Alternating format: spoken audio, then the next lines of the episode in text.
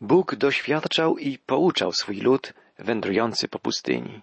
Pan po ukróceniu buntu wznieconego przez Koracha przypomniał ludowi izraelskiemu o autorytecie kapłańskim Aarona, o powołaniu lewitów do służby wokół namiotu spotkania. O tym czytaliśmy w siedemnastym i osiemnastym rozdziale Księgi Liczb. Dzisiaj lektura dziewiętnastego rozdziału Księgi Liczb, czyli czwartej Księgi Mojżeszowej, przyniesie nam opis pewnej szczególnej ofiary, jednej z najbardziej niezwykłych ofiar składanych w czasach Mojżesza. W pierwszych dwóch wierszach dziewiętnastego rozdziału Księgi Liczb czytamy. Mówił znów Pan do Mojżesza i Aarona. Oto rozporządzenie prawa przepisanego przez Pana. Powiedz Izraelitom, niech ci przyprowadzą czerwoną krowę bez skazy, na którą jeszcze nie wkładano jarzma. Zauważamy, że po raz pierwszy w Księdze Liczb czytamy o zwierzęciu ofiarnym, które jest rodzaju żeńskiego. Oddacie ją kapłanowi Eleazarowi, który każe ją wyprowadzić poza obóz i zabije się ją w jego obecności. Potem weźmie kapłan Eleazar nieco jej krwi na palec i pokropi siedem razy ową krwią od strony wejścia do namiotu spotkania. Wreszcie spali się krowę w jego obecności, zarówno skórę, jak mięso, krew i zawartość jelit. Teraz weźmie kapłan drzewo cedrowe, hizop oraz nitki karmazynowe i rzuci to na ogień, w którym płonie krowa.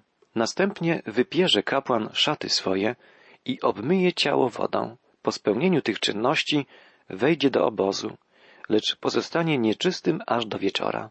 Również ten, który palił krowę, wypierze w wodzie szaty swoje, obmyje ciało i pozostanie nieczystym aż do wieczora. Możemy zastanowić się, w jakim celu spalano krowę. Czemu miała służyć ta niezwykła ofiara? Przeczytajmy następny, dziewiąty wiersz dziewiętnastego rozdziału Księgi Liczb. Mąż czysty zbierze popiół krowy i złoży go na czystym miejscu poza obozem, aby dla społeczności Izraelitów był przechowany do przygotowania wody oczyszczenia. Jest to ofiara za grzech. Zwierzę spalano więc, żeby uzyskać popiół, który przechowywano do przygotowania wody oczyszczenia. W jaki sposób przygotowywano i używano ową wodę oczyszczenia? Przeczytajmy wiersze od 17 do 19. Dla każdego, który zaciągnął nieczystość, weźmie się do naczynia nieco popiołu ze spalonej ofiary za grzech i zaleje wodą źródlaną. Mąż czysty weźmie hizop, zanurzy w wodzie i pokropi namiot, wszystkie sprzęty oraz wszystkich, którzy się tam znajdują, wreszcie tego, który dotknął kości, zabitego albo zmarłego lub też grobu.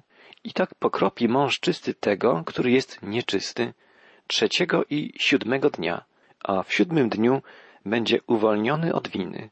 Mąż nieczysty wypierze szaty swoje, obmyje się w wodzie i wieczorem będzie czysty.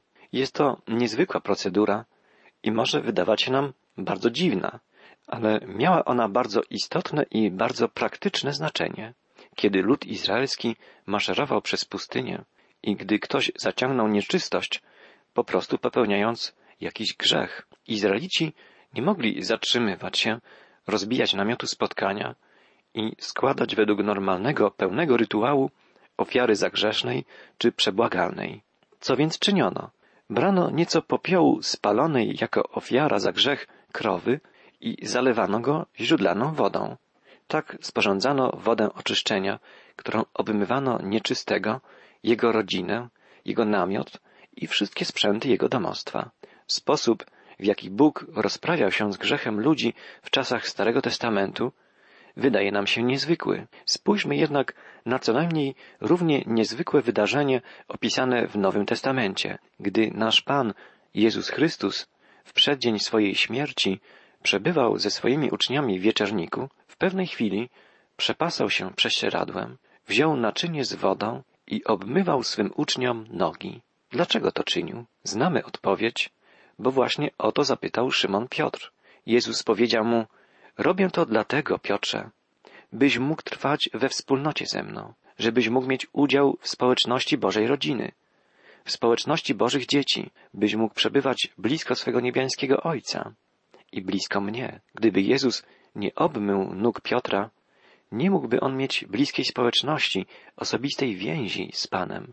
Jezus przyszedł od swego Ojca i wkrótce miał do niego odejść. W Ewangelii Jana czytamy, że Jezus, wiedząc, że Ojciec przekazał mu całą władzę i że od Boga przyszedł i do Boga powraca, wstał od stołu, zdjął szatę, wziął lniane płótno i przepasał się nim. Potem nalał wody do miednicy, zaczął obmywać uczniom nogi i wycierać je płótnem, którym był przepasany. Jezus wkrótce potem oddał w ofierze za nas na krzyżu swoje życie. Po trzech dniach powstał z martwych, a potem odszedł do Ojca. Możemy jednak być pewni, że Jezus ciągle zabiega o nas, tak jak troszczył się o swoich apostołów.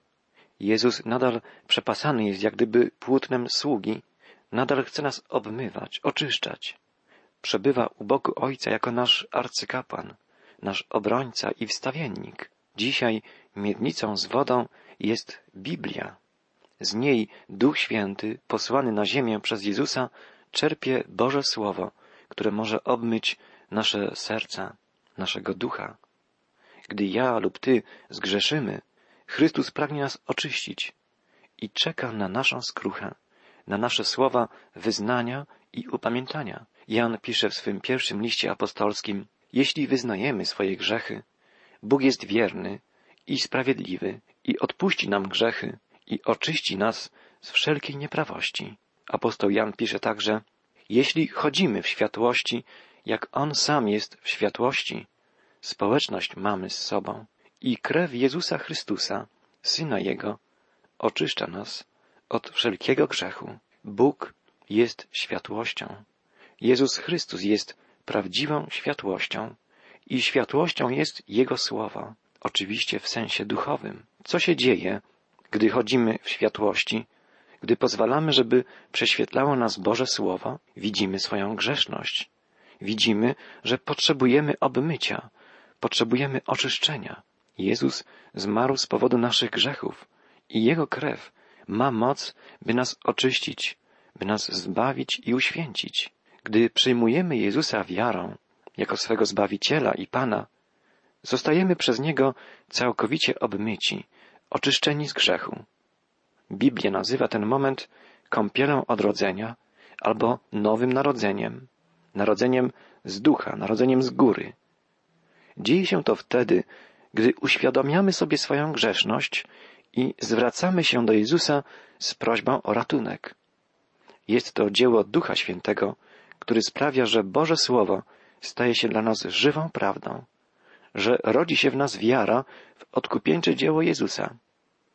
Gdy zrozumiemy, że Jezus zmarł na krzyżu za nasze grzechy i poprosimy Go, by jako nasz Zbawiciel wziął w swoje ręce ster naszego życia, Duch Święty, Duch Chrystusowy sprawia, że przechodzimy przez kąpiel odrodzenia, że rodzimy się na nowo i żyjemy już odtąd jako nowe stworzenie. Drogi przyjacielu, czy przeżyłeś taką chwilę w swoim życiu? Jeśli tak, to pozwól, że powiem Ci, jak bardzo, bardzo się cieszę. Ale nie tylko ja, radują się także aniołowie w niebie i sam Zbawiciel, nasz Pan Jezus. Pozwól też, że zadam Ci jeszcze jedno pytanie. Czy w tej chwili już nie grzeszysz? Nawet jeśli odpowiesz, że nie, to wybacz, ale nie uwierzę Ci. Każdy szczery chrześcijanin doświadcza tego, że w życiu na co dzień popełnia błędy, że grzeszy, jeśli nie w sferze czynów, to w sferze myśli lub słów. Jak wiele myśli niezgodnych z Bożymi prawdami pojawia się w naszych umysłach. Jak wiele słów niepotrzebnych, niezgodnych z Bożą wolą wypowiadamy, nieraz krzywdząc swoich bliźnich i raniąc naszego Pana. Mimo, że przeżyliśmy kąpiel odrodzenia, potrzebujemy ciągłego obmywania, oczyszczania. Nie chodzi tu o kąpiel w sobotę wieczorem. Wielu chrześcijan wydaje się sądzić, że gdy dokładnie się umyją, gdy użyją dezodorantów, perfum czy wody kolońskiej i gdy ubiorą się w czyste, schludne ubrania, to będą w niedzielny poranek miłą wonnością dla Pana. Niestety, Bóg widzi całkiem inny brud. Widzi grzech. Może niewidoczny dla naszego kaznodziei, dla naszych przyjaciół, ale oczywisty i wstrętny dla naszego Boga i Ojca. Gdy w ciągu całego tygodnia patrzymy na rzeczy, których nie powinniśmy oglądać, nasze oczy, nasze spojrzenie nie są czyste. Gdy w ciągu tygodnia słuchamy plotek i obmowy, nasze uszy są pełne brudu. Gdy sami krytykujemy i plotkujemy o naszych sąsiadach, a nawet często źle mówimy o swoich bliskich, o swoich współmałżonkach, rodzicach, teściach, nasze usta są splugawione, nieczyste. Może brudne są również nasze ręce, bo zrobiliśmy coś, czego nie powinniśmy byli zrobić. I nasze stopy, bo chodziliśmy ścieżkami, na które nie powinniśmy w ogóle wejść. Nic nie pomoże to, że przyjdziemy w niedzielę rano do kościoła, wykąpani i odświętnie ubrani. Chodzi o inną kąpiel, o inne oczyszczenie. Jezus mówi, jeśli ja was nie obmyję, nie będziecie czyści, nie będziecie mogli do mnie się zbliżyć, nie będziecie mieć wspólnoty ze mną. Drogi przyjacielu, jeśli to, co mówi w czasie kazania Twój duszpasterz, wydaje Ci się nudne albo nie dotyczące Ciebie, jeśli w ogóle zmusza się, by chodzić do kościoła, bo jest tam martwota, albo wydaje Ci się, że już wszystko wiesz i znasz, zrewiduj swoje życie, sprawdź swoje serce. Może to z powodu Twojego grzechu, brudu, który oddziela Cię od Boga, jest właśnie tak, jak jest. Posłuchajmy, co mówi apostoł miłości, ukochany uczeń Jezusa, Jan. Jeśli mówimy, że grzechu nie mamy, sami siebie zwodzimy i prawdy w nas nie ma. Jeśli mówimy, że nie zgrzeszyliśmy, kłamcę robimy z Boga i nie ma w nas Jego słowa. Drodzy słuchacze, nie bądźmy kłamcami i nie czyńmy kłamcą Boga. Boże Słowo wzywa nas wyraźnie do upamiętania i wyznawania na co dzień naszych grzechów.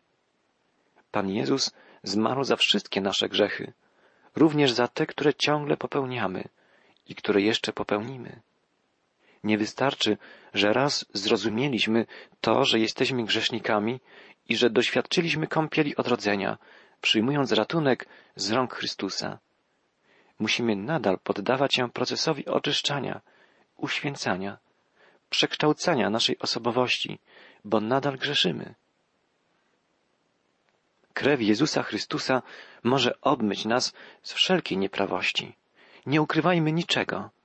Nie zwlekajmy z wyznaniem Panu jakiegokolwiek grzechu, jakiegokolwiek błędu. Możemy i powinniśmy otworzyć się przed Jezusem zupełnie.